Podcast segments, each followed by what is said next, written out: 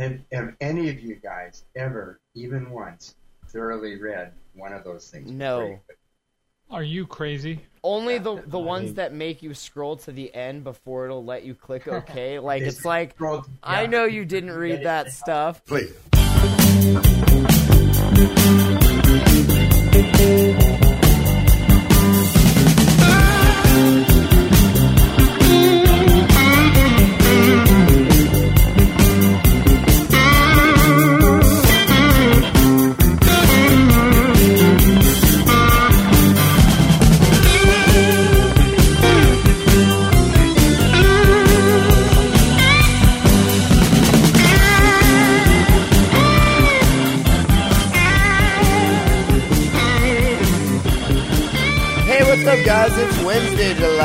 22nd, 2014. This is episode 100 of Yats. Heck yes, everybody. Episode 100 of Yats. Uh, every week, Wednesday evening, usually, yet another techshow.com. Uh, definitely check it out. I'm Matt Lee. That's Ant Pruitt. What's going on, Ant?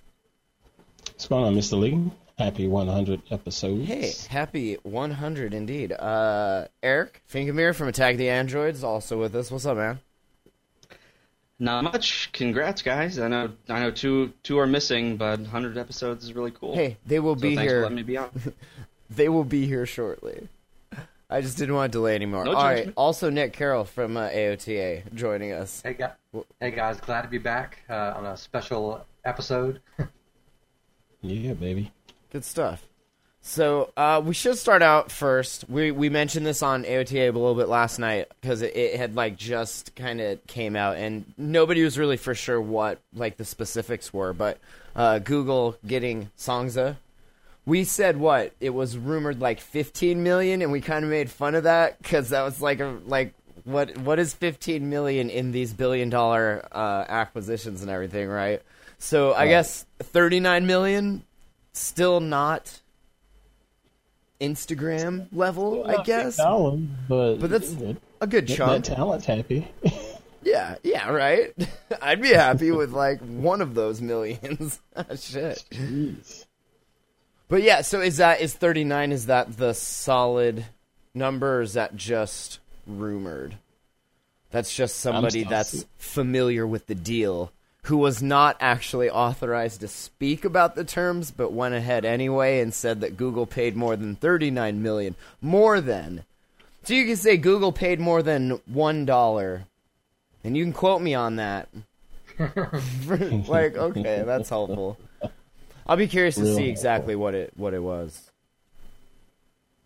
Yeah, that that number is still a little small, but um, when you dig a little more into that into that piece, you see that they talked about um, making it more of a curation platform for Google Music, and I thought Google Music already had this functionality built in, where if you pick one of your songs that you've already uploaded, there's Kinda. a button that says "Start Radio Station." Yeah, yeah. and it starts radio. That's if you have all access, of course. Yeah. And it'll Not- start a radio station. doesn't it do that anyway? or do you have to have all Yeah. access? It it won't do it. It won't just like make a radio station out of what you've uploaded. Or yeah, it'll or do it with your yeah, with whatever you upload it to. But it right. does it Yeah. better with all access because then there's a broader database of tunes to choose from. of course. Of course. But I, I didn't quite get that. Maybe again, it's the people that wrote the code over there, so to speak, at Songza. Maybe they're just really daggum talented, and I would love to see. any amoeba does to a paras- to a paramecium. it, it would be cool instead of because I always do this. There's so much music on there, and I really like how it it knows that like what I listen to. So when new stuff comes out, it's like, oh hey, this like today the new statistic came out on Rhymesters. It was really good. So it was like, hey, this is out. It would be cool instead of trying to think of what to listen to like through this giant library that you have. If you could just be like, here's what I feel like, or here's what I'm doing. If it knows if I'm writing, I don't want things with lyrics, so it's gonna drop some gnarly dub, drum and bass step, whatever. But it knows if I'm Right. just kicking back, like just chilling, maybe I want to listen to a little Snoop Dogg. I don't know. I'm asking you, Songza. Well, maybe that's version two. Um, I mean, the way that it currently works is, uh, you know, according to Songza, yeah, Google's whole thing is that they, you know, they do everything. I mean, there's probably a Python script out there that's, you know, that's like, you know, you're listening to Eminem, so you would also like to listen to Vanilla Ice or something like that. But Oh, what they're doing is no judgment. What they're doing is uh, they have they have these playlists based around activities. So um, you could have like unwinding, and the playlists are created by quote music experts. So currently, there's a human doing what Google is currently doing via um, via uh, automated means. Yeah, Yeah, an algorithm compared to human, you know, choice. So it'd probably be good to add that. Like the uh, Beats audio service also uses uh, a team of people selecting songs, and placing them into a, a playlist, and now now that's under you know Apple's belt since Apple now owns Beats. So it's not surprising that Google would try to get some similar capability, although for a lot less money. So Mike Rothman joining Well- us. Happy 100 episodes, sir. hey, Mike. Happy 100 to you all. Rothman. We're just discussing the Google Songza Songza acquisition. It's a weird name. Game of Thrones made that a weird name.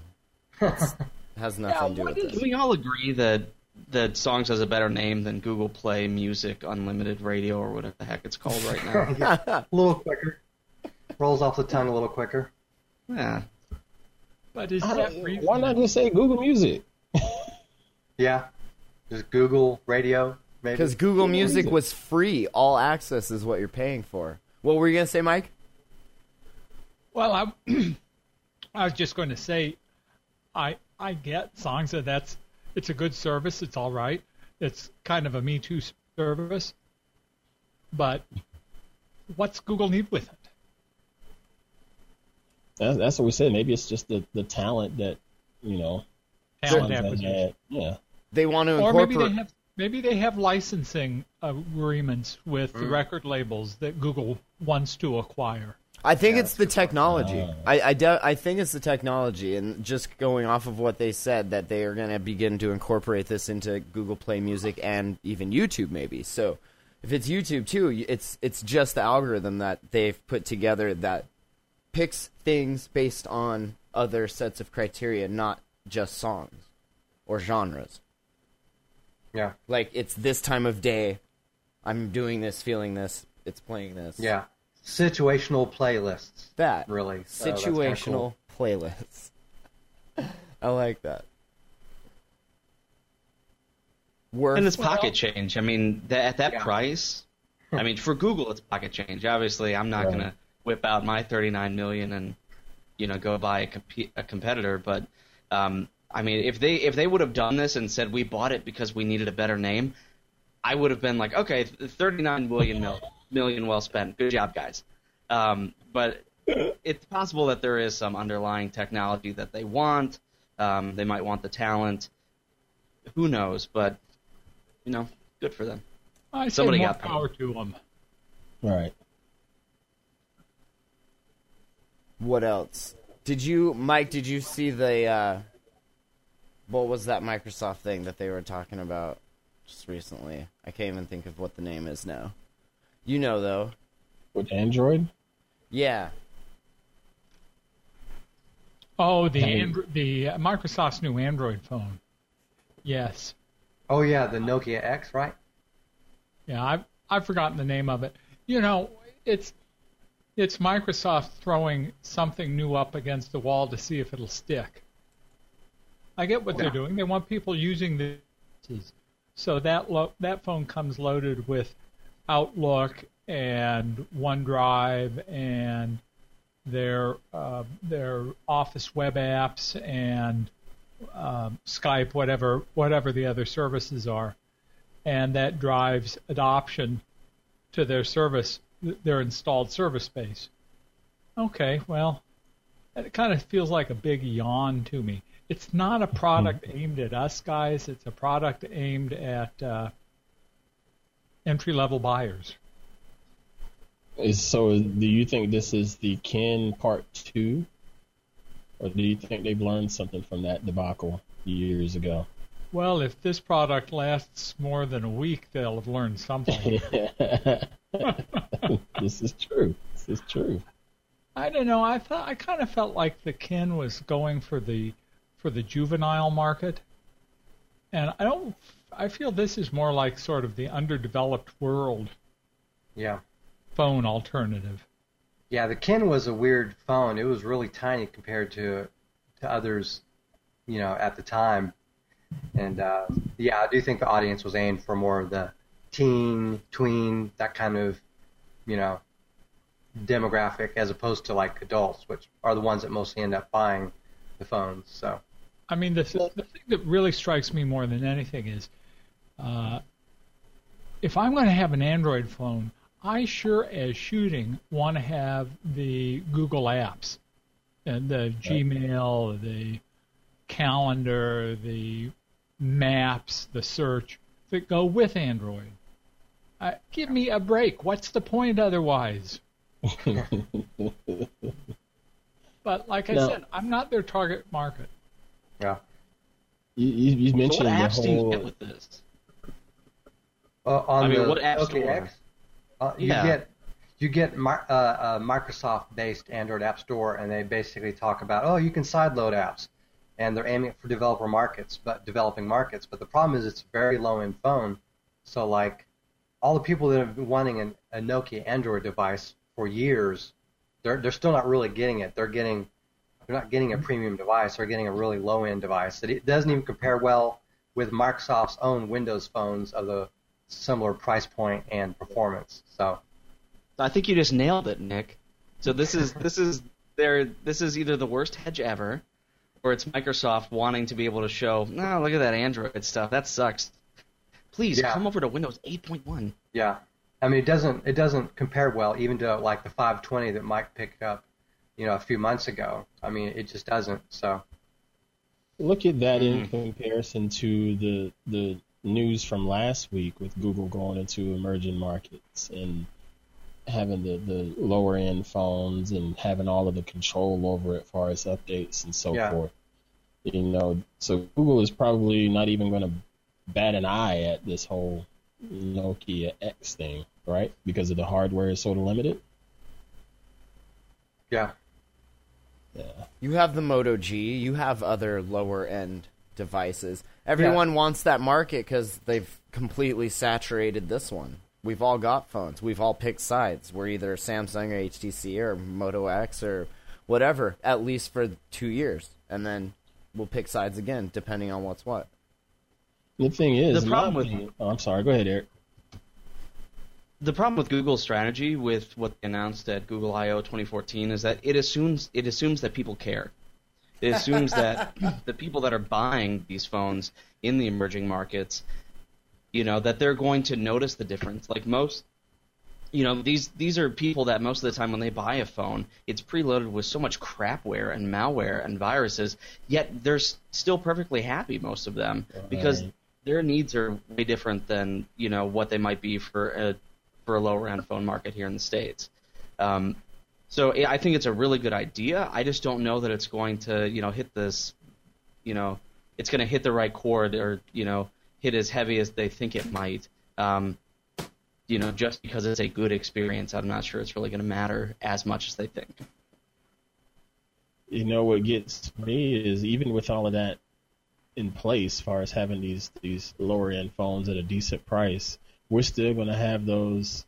You know, get your Moto X for free down the road. I mean, how is that going to bite into the OEM's market share? Do they make enough on the front end, or or is most of their money made on the back end of that stuff? even with like the S4, I think they're giving away the S4 nowadays in most most carriers and stuff. The too, money's so- made in the contract, right? yeah, for yeah for the carriers certainly yeah. I mean, because they're going to buy millions of these phones anyway, so I mean they've already they've already you know made their commitment So on that end. made it up front. Okay, Yeah, all right. So I mean, Made now it's just how how can they make money from their customers? And so they've got all this stuff in stock. You know, they they can make whatever deals they want to get customers into whatever. You know, you can buy a dollar phone on contract on some of these carriers, and it's really a pretty decent phone, but you know you end up paying through it through the subsidy built into the contract. So But I agree with you. You- You're not going to hear any of those those people saying, you know, first world problems.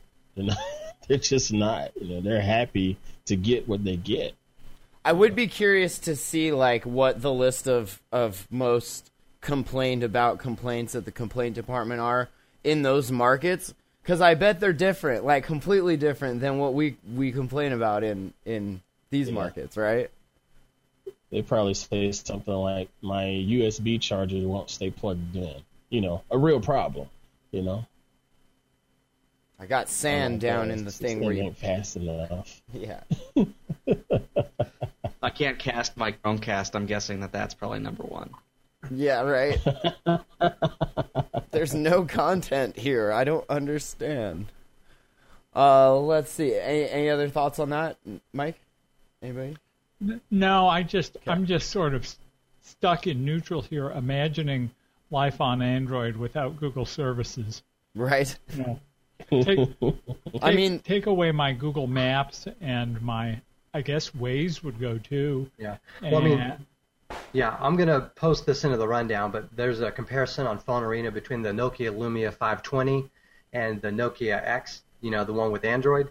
And the Nokia 520 is like about half the price, real world, compared to the Nokia X, and it's got better specs.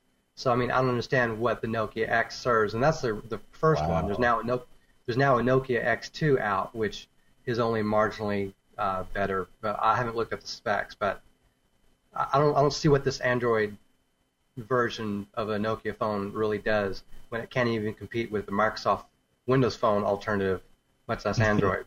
So I think Mike said it best with Me Too product.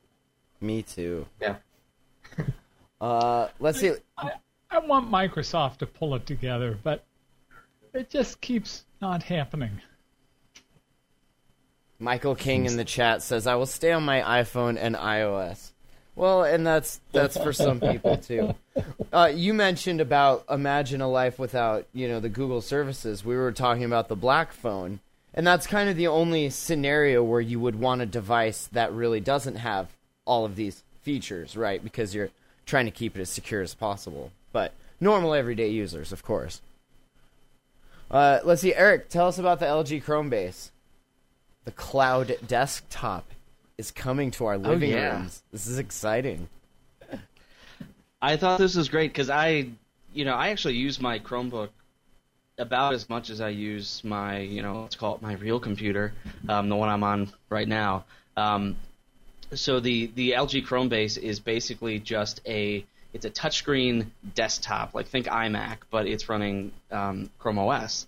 Um, but at, I mean, I don't I don't even know how much an, uh, an iMac costs nowadays. I mean, this is probably a about a quarter of grand. the price. Eight million dollars. Too much. A Songza. Yeah. It's. Eighteen starts. Probably. So this thing, this thing is three hundred and twenty nine dollars right now on Amazon, and I just I thought it was really cool because it shows it shows how Chrome OS is is you know breaking out a little bit from the laptop space, Yeah. and I could totally see this being pro. You know, if I had if I had desk space and if I had a spouse that was a little bit more understanding about having a seventh computer, it's something that I would I'd really enjoy. Only Yeah, seven? What's the problem? Thank you, Mike. It's the fact that no they're probably they're probably not all in one room. They're probably all spread about the house, computer Well, in it's, every it's a convenience. right? Yes. Convenience. Terminals everywhere. Like, just gotta check my pine real quick. Hold on, honey. Well, yeah, I mean, one of the advantages to these Chrome bases is that you know it's it's an all-in-one computer essentially. It doesn't take up much space, and it's actually a pretty decent screen. It's a 21.5 inch screen, 1080p, which is the smallest you tend to get a 1080p on a on a computer Yeah. screen. You know, so that, that's pretty decent. Yeah, yeah, and uh, it's it's pretty cool. I mean, uh, yeah. So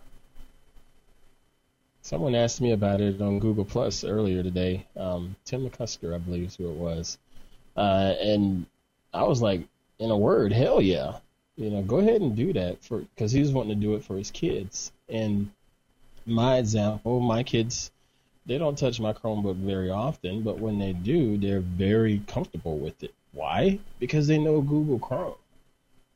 And and, And everything jump right you do. and do what they need to do. You know, Everything you do is in that browser. just about yeah. I mean, for yeah, yeah. All of our disposable computing is done in the browser. Mm-hmm. Google Yeah. has really been pretty brilliant about about the strategy of rolling out these Chrome notebooks. If I were Microsoft, I'd be very, very worried. They're pretty for sure. I would like one. I think I, I I definitely like the way they look, and they don't take up much room. I would probably rather have that than a Chromebook like laptop, just because I wouldn't carry it around with me. I, it would just live in the studio. You know, I'd like to have both if I had the space for for one more thing on this desk here.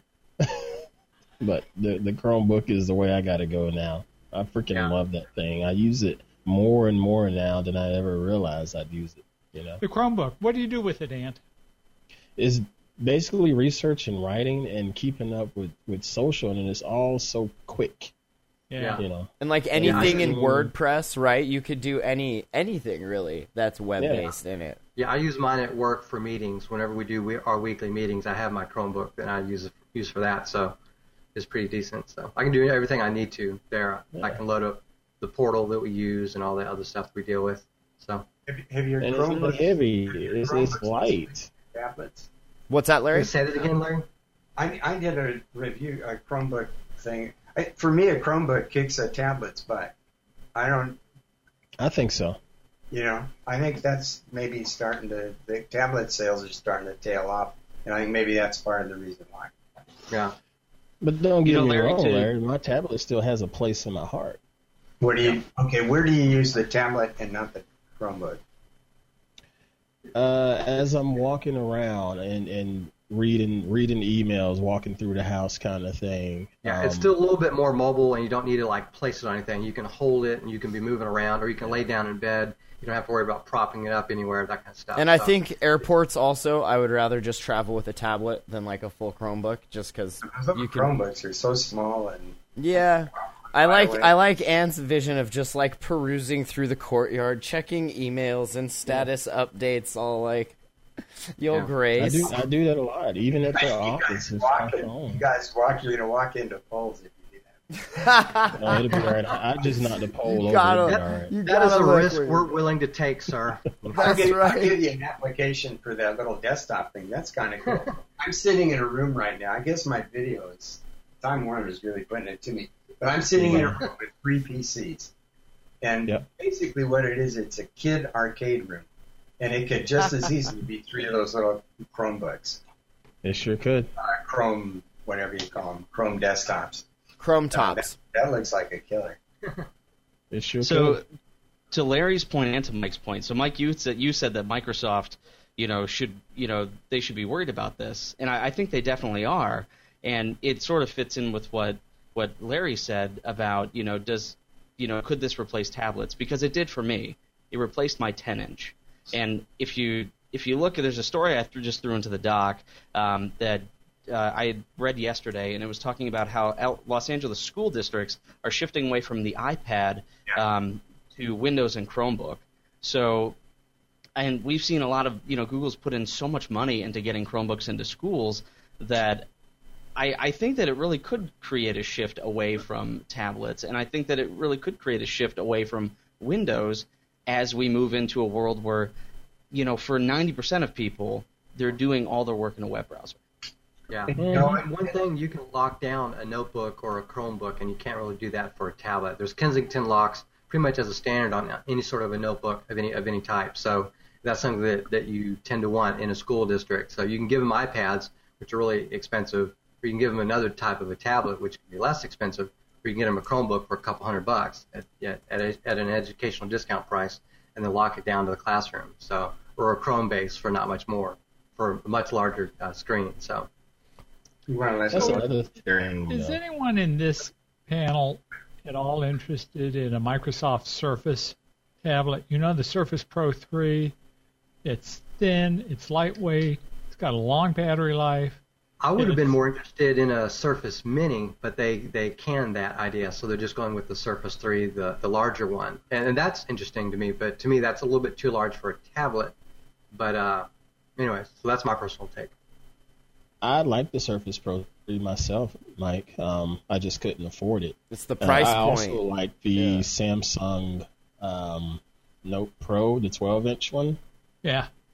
I, I, I like that too. Um, I have a couple colleagues that owns one of those, and I remember seeing it uh, at CES and was thinking, man, a 12 inch tablet is too big. But when you think about it being, you know, somewhat of a laptop replacement with the little detachable keyboards and stuff, that as well as the Surface Pro, I think it would work. I, I just couldn't afford that that price range. Even with this the Chromebook stuff, I still have a limit on that because of what the OS is currently capable of doing. Um, you know, I'm not going to spend too much more. I think that three hundred dollars for that Chrome base is the is the right price for that. You know, And you're, you're going to like the next version of Chromebooks. They'll be faster for the same the same prices. Maybe you'll like that. You know, I can't. Guys are talking about Microsoft. Uh, my guess is Microsoft sees the handwriting on the wall, and they're going to try to get all their Office and all this stuff, everything they do browser based as quickly as they can. Um, what do you guys think of that? I I, agree. I think you're right, Larry. It's just a question of how many users are they going to have left, and how much further along is Google going to be by the time uh, Microsoft really gets its job, its act together. Well, is okay, and I, and I guess I don't know how does the current versions of Google, all the Google Drive apps, what you know, the spreadsheet and all that, how do they compare to what Microsoft has? You know, isn't Microsoft going to be able to compete well with that, with their, with, uh, you know, the Office? Uh, like, have you guys? Fit, I haven't. Have you fiddled with Office on the on the iPad? Is it cool? I haven't. I haven't. No, don't but I was trying to sign up for. Oh, sorry. Ian. I said no. I don't own an iPad. Uh, I'd like to see it though. Yeah, like I've got a uh, what do they call it, a OneDrive account. And Yeah. that, that's really cool, man. I mean, it does. I don't know. I, I'm sure there's some subtle difference, but I don't see any big functional difference between that and and Google Drive. Um, and Google, and you know, Microsoft. I mean, how many Word users are there? How many PowerPoint users are there? I, I think they can still do really well against Google in the applications like They just need to keep hope. evolving. I hope. I hope. Well, they need to keep evolving so they can stay competitive. They've had that competitive advantage for for decades, really. But you know, you're seeing these other you know services like the Google services compete and in some ways do better. So uh, uh, Microsoft Microsoft is real slow to pivot or to change or to adapt, and so they just need to keep working on it. Like IE has been really slow to to catch up with Chrome and Firefox, for example. And that's just that's just an, one app, and just historically they've been slow. They'll make a change, they're going in the wrong direction. Takes a year to figure out they're going the wrong direction, and eventually decide to, you know, revert these changes. You know, and they're losing billions of dollars in doing so. So That's because they were so committed to Windows. But what if they're starting to think of themselves as an Office company now, and we want Office to run everywhere? Uh, and oh well, Windows is last, you know, last decade. Uh, it seems to me on that, uh, they have a good chance to do better than Google Docs. Yeah. Oh, I know they split up their divisions to where it's more. They've redesigned the company to where like they have a division for like Windows, a division for Office, essentially a division, you know, obviously for Xbox and other devices. You know, now they have a their own hardware division that includes phones. So they're adjusting a little bit to be more like Apple in that aspect, but it took them years to do that. But maybe that's why they got this new CEO. I mean, maybe that's his trip. Hey, let's let Office go crazy, and if it eats Well, he's he comes from the from their cloud services division. I'm not even sure what it was called, but he's a big cloud centric guy, and everything he wants to do, he wants to have functionality built in for cloud with that service. So that's why you're going to see, you know, Xbox One when it was announced, like 300,000 servers, you know, the back end for all the cloud services and all that kind of stuff. So I mean, they're they're going to focus more on the cloud because other companies have been, like like Google and to some extent Apple. So that's their new focus, their real big focus right now, cloud services. You know where I see Microsoft falling down in their uh, or or lagging in their Office web apps is in collaboration. I I still think Google set has set the standard very high for collaborative tools within um, uh, Google Docs. And I know that's on the Microsoft Web Apps roadmap, but boy, they've got a long ways to catch up. What are the collaboration tools? Just just Google Docs, Mike? Like simultaneous editing? Can you do that? Simultaneous That's- editing. Three, four, That's five. about the only thing, right? Is the Google Docs? What if QuickBooks goes into Chrome OS? There's so many offices and businesses I go into that like the secretary, she she runs QuickBooks. She's on a PC, like full PC, uh, and then just doing a bunch of browser stuff, Facebook, uh, etc. But you need that. We need it too at our office to run the books, obviously. Um, I think you could do that in Chrome OS, and then you could totally get rid of like there's a huge market there you could replace with with Chrome OS. Not worry about security updates, not worry about any of that crap that happens in offices because people click on stuff. I mean, you still have to worry about some, but you know, I think that'd Well, a- can't you currently do that? Isn't there QuickBooks Online?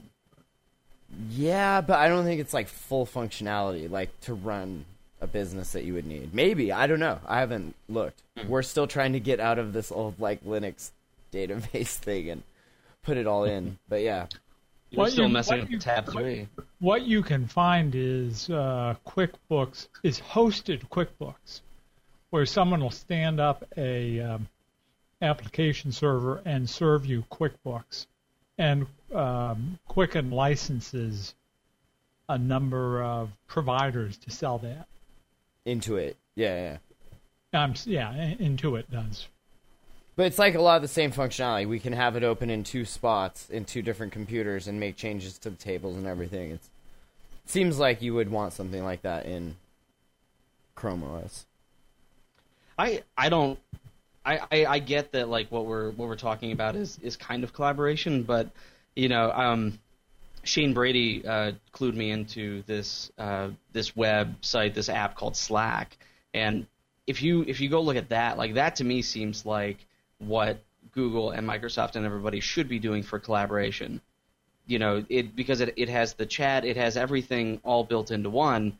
Um, where in essence, when we say collaboration nowadays, all we are talking about, or most people are talking about, is um, simultaneous editing, which I don't know. It just it doesn't seem very interesting to me anymore. That's just one feature uh, among many, basically. And apparently Slack does a lot more than that, like with, with chat built in. So I've not personally used it myself. I have heard of it. I think you had mentioned it to us and or Shane on a AOTA episode. But yeah, But cool. Eric, you remember when simultaneous editing first happened, and we were like, "That is pretty awesome." Blew my mind. Right now, I you're still just like Google now you spit in the lie. face of it and take it for granted. That's fine, Eric. You should No, just I'm- go I'm just go back to saying, it- it- Facebook, Eric, How and many years ago? play your little Facebook games and just be on Facebook, Eric, and Get just my emojis. Hold on. just get your Oh emojis gosh. Frowny face. and get on Every- Facebook. I hate to. I'm going to be like Mike, play the old fart card, but everything you guys are talking about was running at Xerox PARC in the 19, in 1970. That's true. Have you been watching See, that show? What's that show called? Burn, uh, Halt and Catch Fire. Halt and Catch Fire. No, No. it's about Alton Burn on this. about that about like the first uh what IBM clones reverse engineering the BIOS and all that crap. Oh yeah, I watched one episode of that. How, has it gone It's- on? How It's all right. I don't know. I've been watching it. It's not the greatest, but it's it's all right. It's not Never Pirates of of Silicon Valley or anything. is Silicon Valley going to have another season? Speaking of that, I sure hope so. I hope so. Okay, I Yeah. hope so. that Yeah. seemed dumb the first episode. but I got really hooked on that. It's so good. I'll keep going. You will you will cringe, you will laugh, and then it will make you rethink your life. It's a really good show. I remember that episode. oh man. All right, Eric, tell us about this horrendous Facebook study. But it It's I mean it's uh, I don't know I don't know too much about it. I'm not the expert, but apparently Facebook um, decided to, uh, you know, purposely show some people certain stories that might be positive, certain stories that might be negative in their feeds to see how it how it affected their mood. So what this comes Um, down to is Facebook may or may not have been uh, responsible for a couple school shootings, perhaps showing too many sad pictures makes people angry. But you can't tell me like you have all this, all these people looking at screens. Like you wouldn't want, you wouldn't be tempted at all to be like, I wonder what happens if we show them cats all yeah, the Facebook time. made me do it instead of Doom made me do it. I guess. Well, Facebook screws around with what they show you in order to get you to click on things. Yeah, because they like money. They they in the newsfeed they filtered out. They randomly selected a lot of people and filtered out happy stories, and another group they filtered out sad stories. And lo and behold, the postings those people made subsequently were affected, you know, in a statistically significant way, but not, you know, they didn't go out and kill themselves. Right? This is kind of like what Charles Manson did. Pissed off that it was doing research without getting permission from the subject. Notified, yeah. I mean, you weren't told you were being in that study or being subjected to that type of But that would ruin it. change. If you were told, that would ruin it. You can't be told. Plus, it's their site. Like you're using their stuff. I, I mean, I don't care either way. I think it's kind of amusing that that's what they that that's what they're doing with all of this, with all of us. But it it's their stuff. You're using their stuff. They could show you D's all day, and you couldn't do a thing about it because it's their it's their stuff. Yeah, for me, that's what this story says, which is it, it confirms my worst fears about Facebook, which is that there there are a bunch of people at the other end of that service that are just running it for their own amusement. Well, this was, you know, the other thing. This was done by, uh, you know, uh, univer- It was a research university research project. Yeah, And the way people learned about it was they published a paper on the results. So, and in the university, if you're going to do experiments on subjects, you have to either get, like somebody said, signed consent, or you have to get a review board at your university to approve it. And I guess from an ac- in the academic world, that sounds a little bit uh, dodgy. But Yeah, and the, the thing is, they the, the way they got around that was essentially by working with Facebook and their terms of condition. You know, that's basically, you know, Facebook's they're clear. They, it says in there the thing that everybody clicks on that you can do whatever you want, dude. yeah.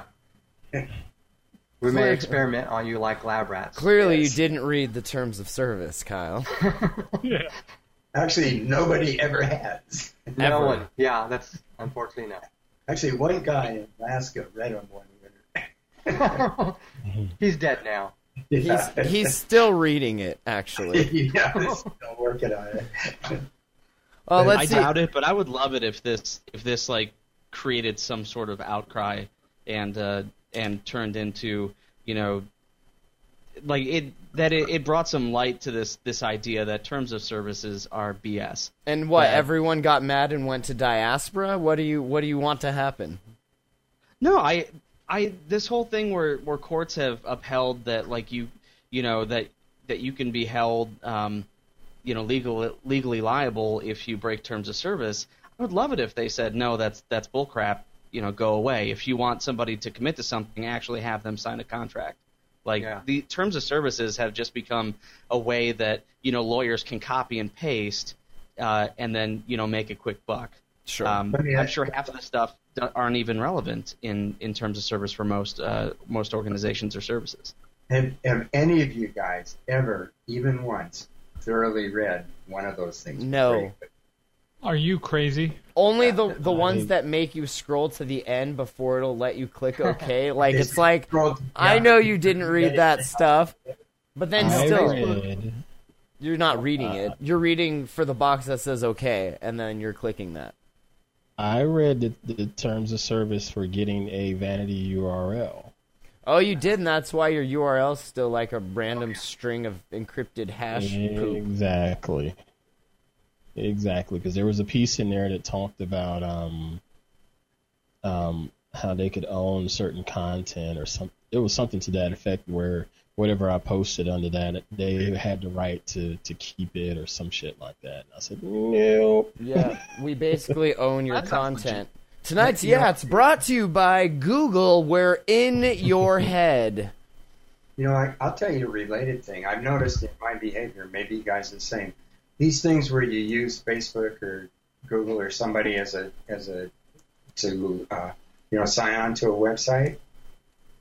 I know, do. Instead of setting up your own account. I do all the time Yep. because it's awesome. Okay. It's one Click. I used to read those things and say, "Whoa, why do they need to see my address?" But it used to, I used to get, and sometime I wouldn't do it, and I'd set up an independent account. Black now phone. I say screw it and click on them. See, if you, You had the black phone, just- you wouldn't worry about that because it would just I send I've just poop data. up. It's a, it's it's the I, I don't even know what you would call it. It's like people are exasperated with all of this stuff. Like they they just don't care anymore. It's like when you you download an app and then you know Google try I'm I'm guessing trying to trying to do the right thing. They show you how many permissions this app wants. And you know, you're you're making that judgment call in your head. You're probably not even looking at it. You're saying, "You know what, but I really just want to access It's all or nothing, though. That's the the problem. If you could actually go through that list and say yes, no, yes, yes, no, yes, no, people would be more in tune. They would be less fatigued with it. But Yeah, it's but just you all it is is a. say no or yes to any of it. You're basically having to say yes to all of it. It's all or You're nothing. Looking Right. down, yeah, looking down for that yes button. Yeah. Exactly, exactly. All right, uh, Larry. I'm putting this here in chat there. This is from the um, terms of service for your vanity URL. This is another thing.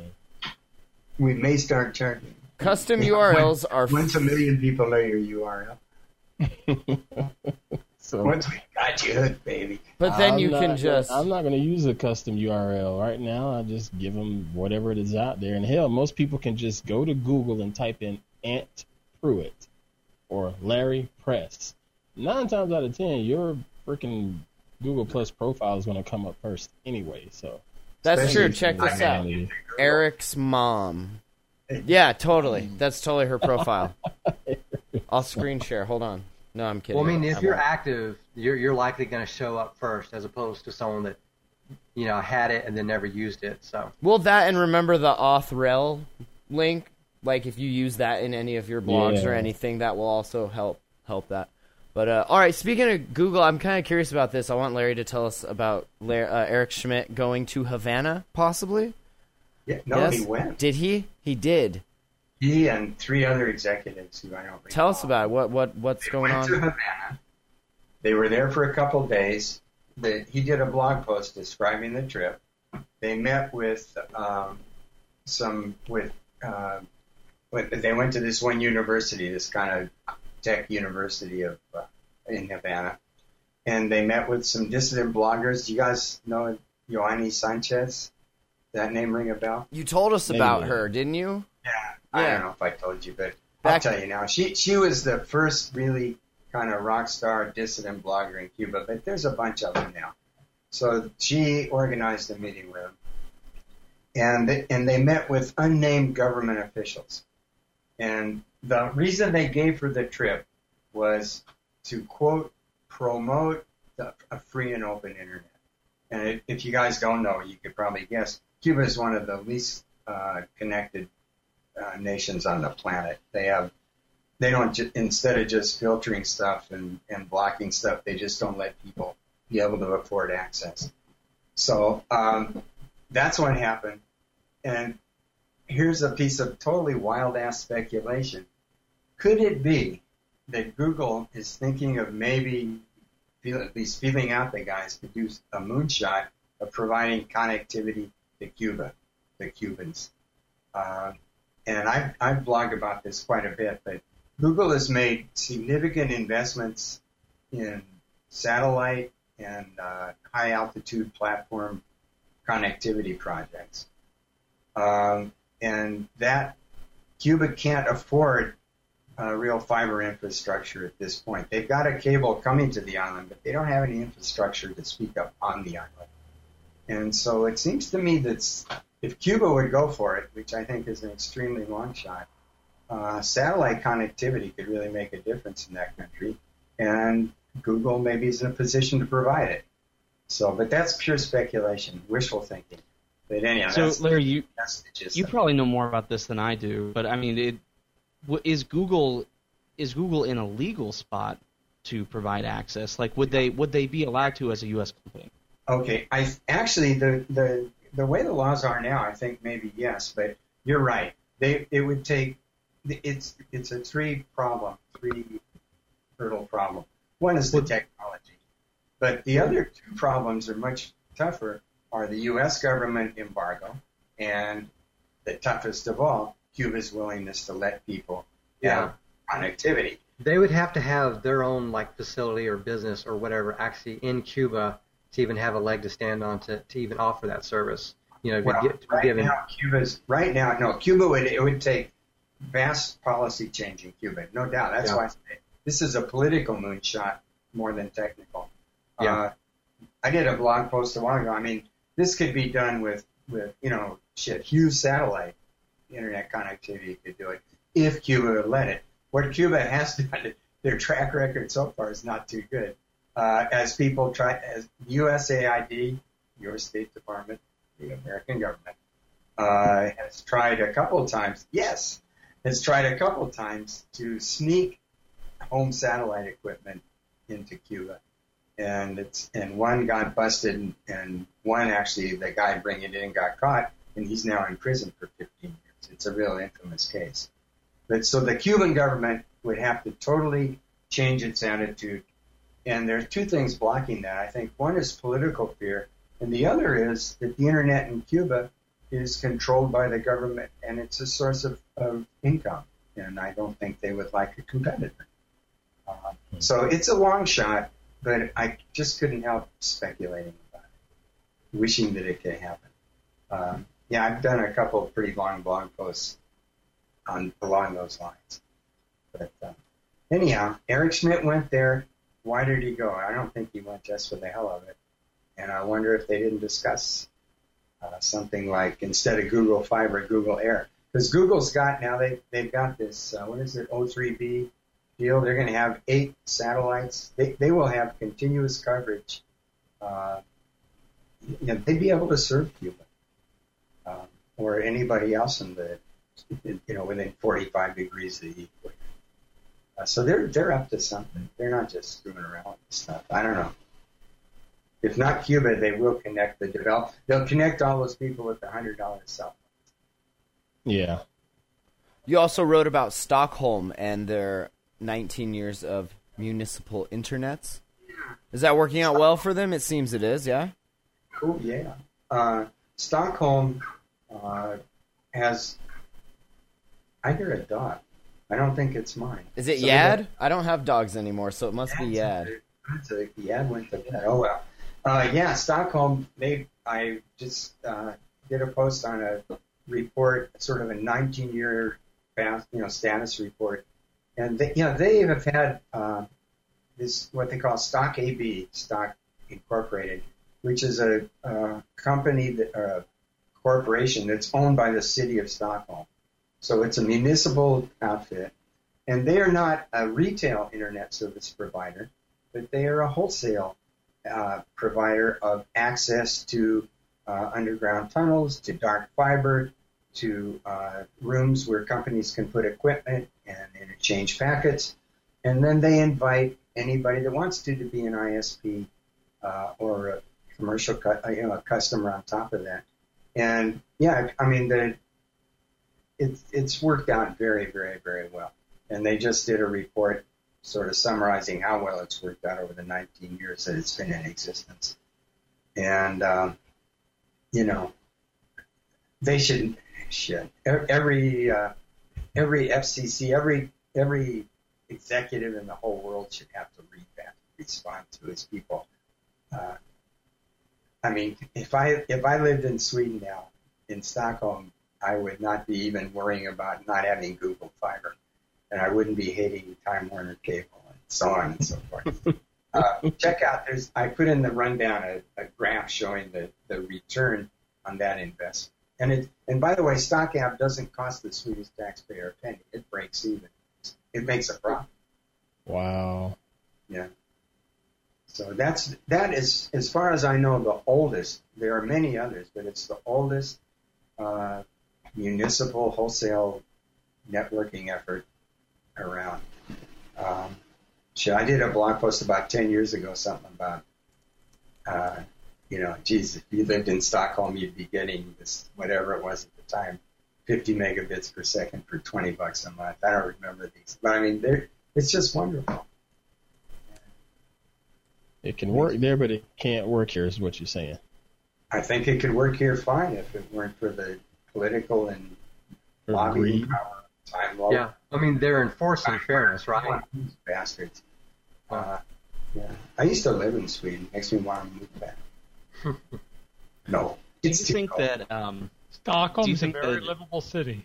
Yeah, it's cold as shit. Don't mind. Hey, I got there on Midsummer's Day and it was freezing and raining. but anyhow, go on. What, Sorry, Eric? Eric. No, that's why I'm. I want to do. So, do you agree with uh, Tom Wheeler when he says that um, the big problem with internet in America is that you know states need to get out of the way of you know Yeah. these Absolutely. cities and municipalities. that is such a positive thing. You know, everybody's saying, "Oh, making fun of him uh, that he's you know came from the cable industry and all that, lobbyist, blah blah blah." But when he says that, I think that's really encouraging uh, because that is a you know there's something like 19 states that have laws against municipalities doing networks, um, and for sure that I'm glad to hear him say that. I don't know if he has any authority to make it happen. I don't know about that, but he sure is saying it, and I take that as a real positive step in the right direction. Go, Tom. That's cool. Did you Uh, guys see the? Did you guys see the thing that? Uh, what's the guy's name? Oliver, the comedian. John Oliver. Did you see that thing he did on on uh, on Yes. uh, internet connectivity? And, Yes. and network. people? Did you see the rebuttal and then the rebuttal to the rebuttal? I, did, I saw the rebuttal, but not the rebuttal rebuttal. That's so good. The FCC guy was like, "Clearly, I'm not a dingo. Yeah, he was funny though. I, mean, I, I, was- I like that. This Yeah, is a dingo." That's so But what good. was the rebuttal rebuttal? Uh, I think he basically said you can't actually prove that you're not a dingo or something like that. I don't remember. Um, did you guys see this? The Massachusetts top court they ruled that a criminal suspect can be ordered to decrypt the seized computer. Before that was what part of like incriminating yourself, right? But Yeah. yeah, so I just thought that was interesting. Uh, a good article on Ars Technica. Uh, we'll we'll link to in the show notes if you want to read more about it. I just wanted to mention that. Well, one thing just to throw out there is that with this case, what I'm reading is that the person in question stated that the incriminating evidence was on the computer, and you know, the I'm I am not a lawyer and I have no legal training, so I don't know why that makes a difference. But supposedly, because he had already said it's on there, um, it would be akin to saying, "Oh, the the files you're looking for are in that safe." And that they can compel you because it's a what what they call a foregone conclusion that there is you know that the evidence is in there and that you're just not letting anybody get to it. If if he would have just kept his mouth shut and and not said a thing, um, then you know according to the Massachusetts ruling, he would not have had to give it up. So I, I don't know necessarily that it's it's as widespread or as far-reaching as what it is being made out to be, but you know it does make one pause for for a moment. Is it just in Massachusetts? This this That was the court that ruled, That so it's just a state thing for now. The Massachusetts Supreme Court. It only applies to the state. They say various other courts at the state and federal level have disagreed as to whether being forced to type in a decryption password is a violation of the Fifth Amendment right to protect against self incrimination. Uh, and its state equivalents that they say Article 12 of the Massachusetts Declaration of Rights. For example, so, um, I'll put a link to the show notes uh, at yetanothertechshow.com. We should probably wrap this thing up. You guys, it's been a fantastic 100 episodes. Thanks to Michael King in the chat for hanging out. Uh, Ant Pruitt, any anything you want to plug or mention? I know you got point and shoot tomorrow evening.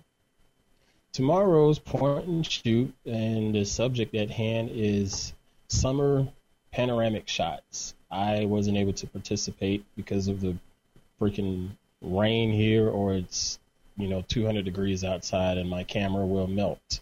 Ha! But um, Should have got the white have- one, huh? With the wood back. Oh my gosh. but yeah, we got that going on as well as um, just more content coming up on smartphone-photographers.com. Nice. Anyone else got anything they want to mention? Nick, you got a video or anything you're coming up with? You mentioned on AOTA last night.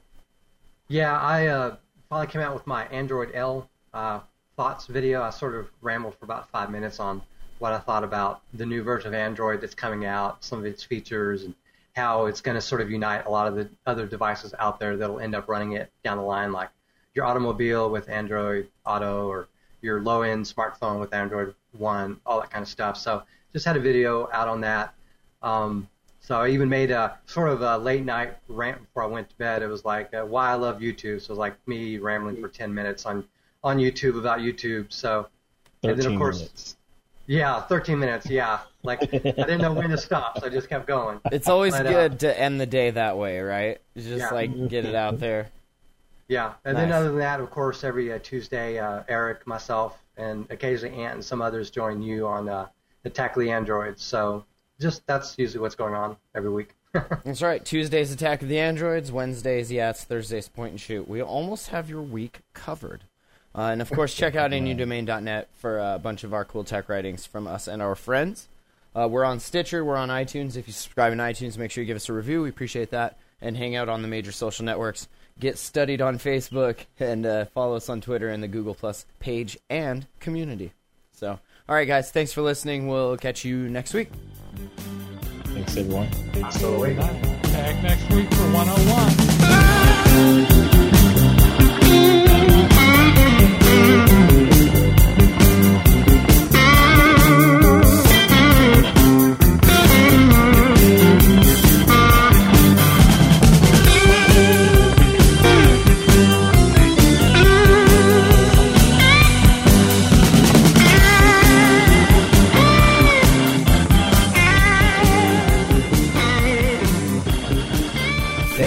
listening to yet another tech show.